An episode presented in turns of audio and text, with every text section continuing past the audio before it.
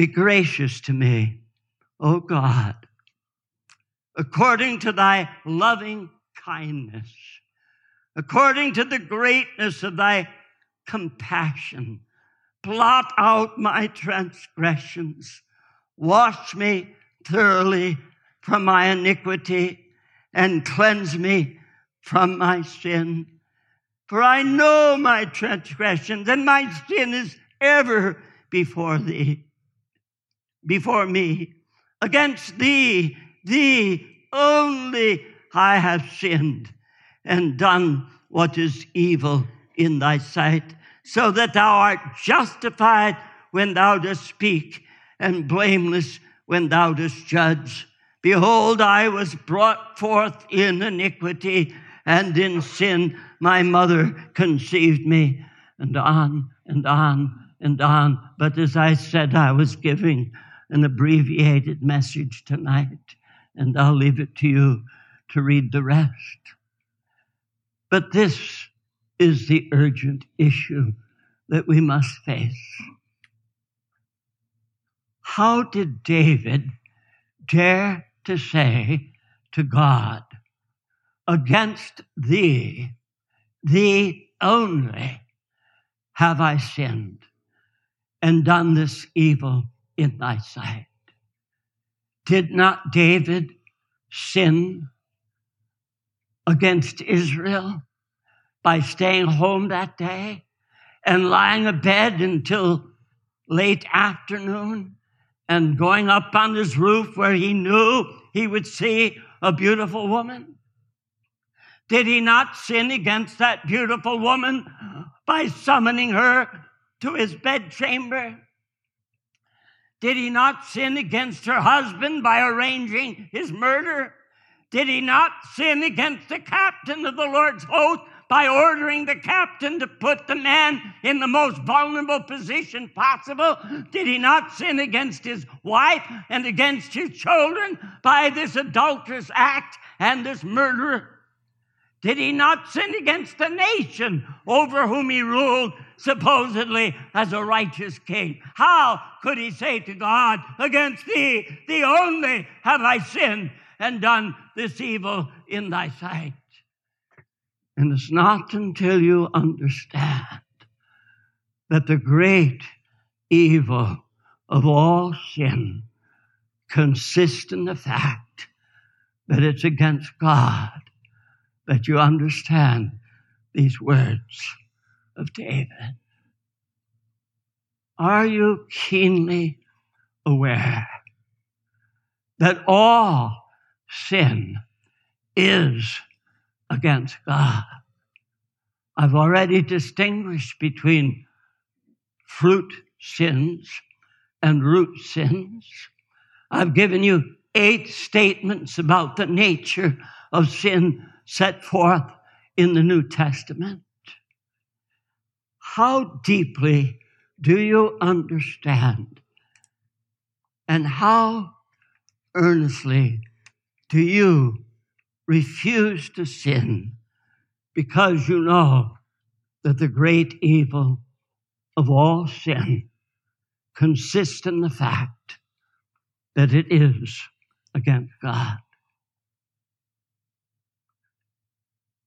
And a thoughtful person might very well ask, well, how is it that all sin is against God? Well, let's think now of that legitimate and significant question. How is it that all sin is against God? Well, do I need to mention to you that all sin is against God's sovereignty? Have you taken seriously the sovereignty of God? I'm not asking if you made a big theological debate out of it, but does it profoundly impact your life? All sin is against his sovereignty. Now, we live in a very disappointing nation We live in a nation that built into its constitutional structure some very significant statements. For instance, many of us are aware of the Bill of Rights and aware of that portion that says we have been endowed by our Creator with certain inalienable rights the right to life, liberty, and the pursuit of happiness. Now, whether you think those are legitimate words or not is not the issue I raise.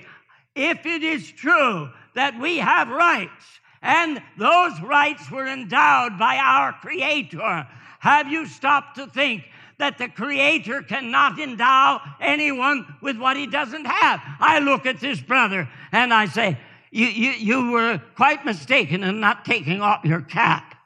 That's a serious breach. It really is. But I'm going to overlook that serious breach. And I'm going to endow you with $10 million. Now, what should this fellow do? if I speak words like that to him. He should ask, Does that old man have $10 million?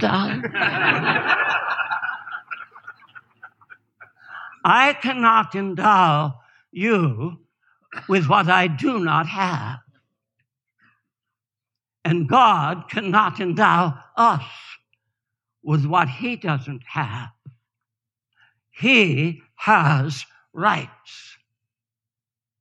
What are God's rights? If it is true that He endowed us with the right of life, liberty, and the pursuit of happiness, what are His rights? Well, His rights are expressed in numerous places in Scripture, but the Ten Commandments provide an excellent summary of God's rights. He has the right to the use of His name. He has the right to the use of the days that He's created. He has a right to the gift of sex that He has endowed upon His creation. All of the commandments deal with the rights of God. And we ought to be sober minded enough to realize that if we rob God of His rights, we rob ourselves of our own rights. And we are living in a nation that is destroying itself by robbing God of his rights. You listen to the public media, you listen to the nonsensical political factions in the nation, and you get the impression that everybody has their rights. But nobody has rights that violate God's rights.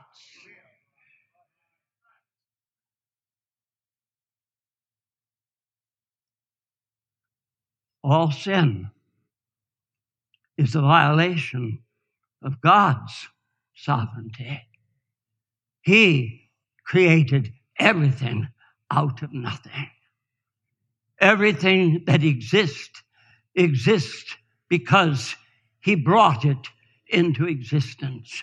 And he never released his authority and his sovereignty to anybody. And all sin little white lies, tidbits of gossip, iniquitous thoughts, unrighteous deeds, it matters not.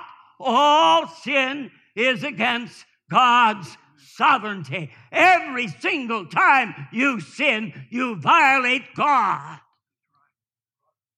And have you weighed that? Does that grip you? Does it make a difference in your daily living? Is it indeed that which is at the forefront of your thinking? And so every day, oh God, I dare not violate your sovereignty. The most of the Christians that I talk to have never even had a sober thought like that, let alone determined to live according to it. Number two, all sin is a violation of God's nature. God, by his very nature, is righteous. There is nothing unrighteous in him. I find one of the most convincing arguments that Jesus Christ is truly the divine Son of God is the simple fact that he lived on this earth 33 years and never sinned. I don't go 33 hours without sin.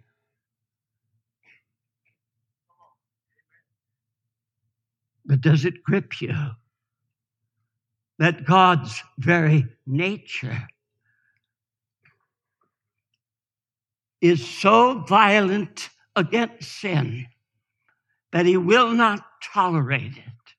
And have you learned to distinguish between sins of the flesh and sins of the heart? And do you know that the sins of the heart are much worse sins than the sins of the flesh? And when you entertain thoughts that are in violation of God's sovereignty, even if you don't act upon those thoughts, you're sinning against the very nature of God Himself. And has it occurred to you that sin is not only against God's sovereignty and against God's nature, but it's also against God's name. I cited to the pastors this morning a passage from Isaiah 57 Thus saith the high and the lofty one who inhabits eternity whose name is holy. Are you married? Yes. Did your wife name you holy? No. Do you know any man that God named holy? Uh, no. I do. His son. son. Yes. Yes. But listen, our sin is a defilement of the name of God.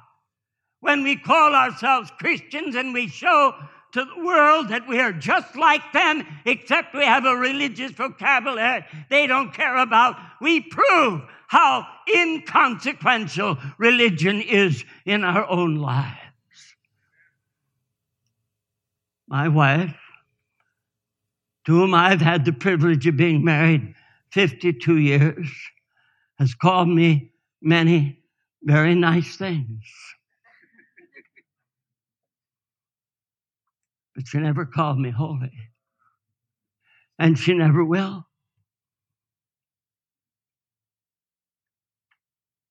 She knows me too well for that. But what about you? Do you recognize that when you sin, you violate the very name that you bear? And you testify to a lost and dying world that it's not the meaningful name that you bear, but one that you hope may be profitable to you in some measure. Number four, obviously, all sin is against God's word. This is why Nathan made it clear to David, You despise the word. Now, David was able to write some of the most magnificent psalms. And he even made statements uh, indicating uh, that he dwelt in the word and he loved the word and he feasted upon the word. But when he sinned, he proved that he despised the word of the Lord. I'm asking whether these truths grip you, whether indeed they create a guard around your soul so that you do not turn aside to sin, uh, but you progress onward daily in the name of Christ in a life of victory and holiness.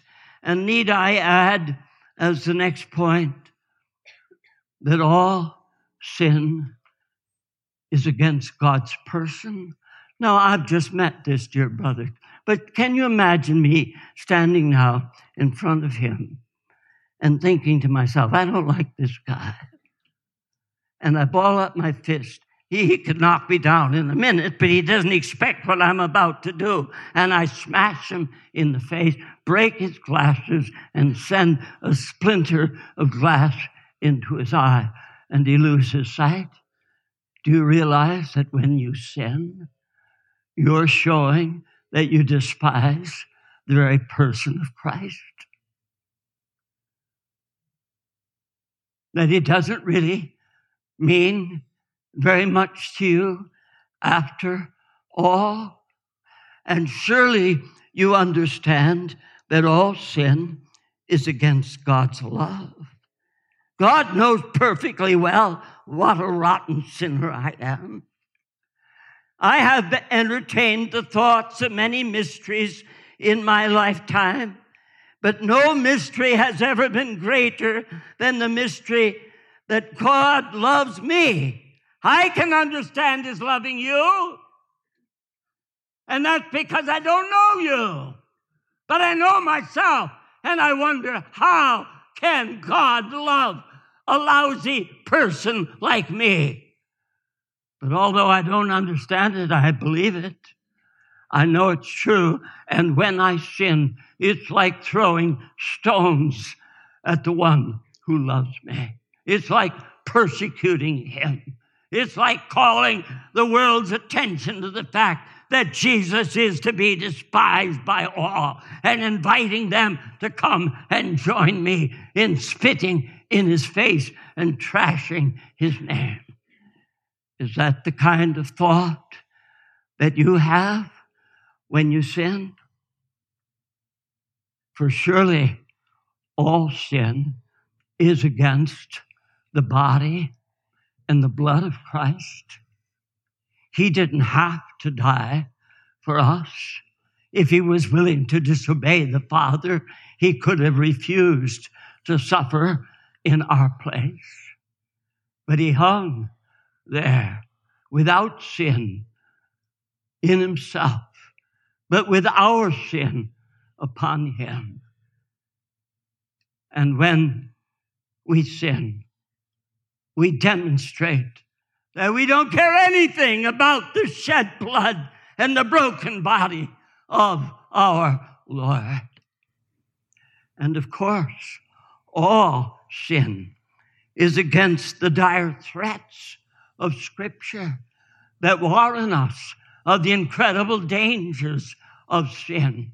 And we know perfectly well what happens in the life of the unrepentant person that in the end pays for their sin, and Christ will not pay for the sin of the unrepentant.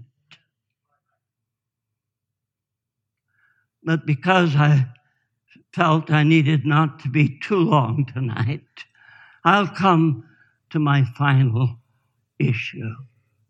Do you understand that all sin is against God's aspirations for you? Now, I know that the word aspirations may not be familiar to everyone, but let me put it in a fashion that I believe that you can understand. Maggie and I have just two children a lovely daughter who loves Jesus, but she suffers from one of these brain chemistry problems. She'll never be normal. She can't care for herself adequately. And so my aspirations for her, knowing who God made her are different than my aspirations for our son. We have only two a handicapped daughter and a son. For many, many years, I prayed secretly for my son. My prayer for my son has been, Lord, make this man more holy and more useful than his father. Nobody knew that I prayed that way for years for my son until on an occasion when I was on my way to teach in a seminary in the Orient, I had a long layover in Los Angeles, and I called my son who was living in Southern California at that time and said, Bob, I, have got to lay over in Los Angeles. I'll be in, and I named the hotel. I don't know what your schedule is, but I'd love to spend the evening with you if you were free. Oh, Dad, I'm so delighted. I'll be there for sure. And he came, and you can visualize the occasion. He's a grown man, he's engaged in Christian ministry, and he and I are having this heart to heart talk. And then somehow I just felt prompted now tell your son what your aspiration for him is. And I said, Son, I want you to know that I have been praying for years and will continue as long as I have breath to pray that you will be a much more godly and useful man in the kingdom than your father. This grown man sat there quietly, and then the tears formed in his eyes. And he said, Dad, I will never forget and with some frequency, he provides evidence that he has not forgotten, that his father's prayer for him is that he'll be vastly more holy and useful than his dad. Now, that's an aspiration. The earthly aspiration of a father for his son but understand now, your Father in heaven has aspirations for you. They're vastly more consequential than the aspirations of your earthly father. And when you sin, you make impossible God's aspirations for you. Is that what you really want? Do you want to hurl in the face of your Father in heaven? I don't care what your aspirations for me are. I've got my own plan and my own purpose.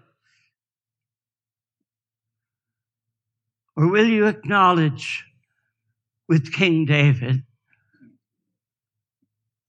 that the great evil of all sin consists in the fact that it is against God.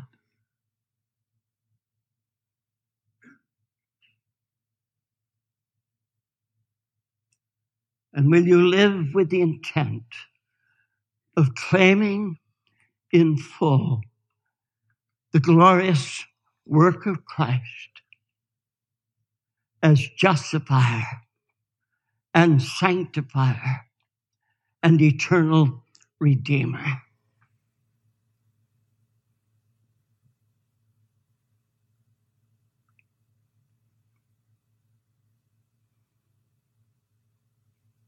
As I said in the meeting this morning, it's late. It's very late. But it's not too late. And I can imagine in my own mind standing before you tonight a body of believers gathered here tonight, laying hold in full of the completed work of Christ and proving to a world that God is too great to sin against and demonstrating to a world that knows nothing of holiness that it's possible in this lifetime for men and women to live as Jesus Christ makes possible. And oh, the change that will come to our dear land when the church rises up and says, I will not sin because all sin is against God.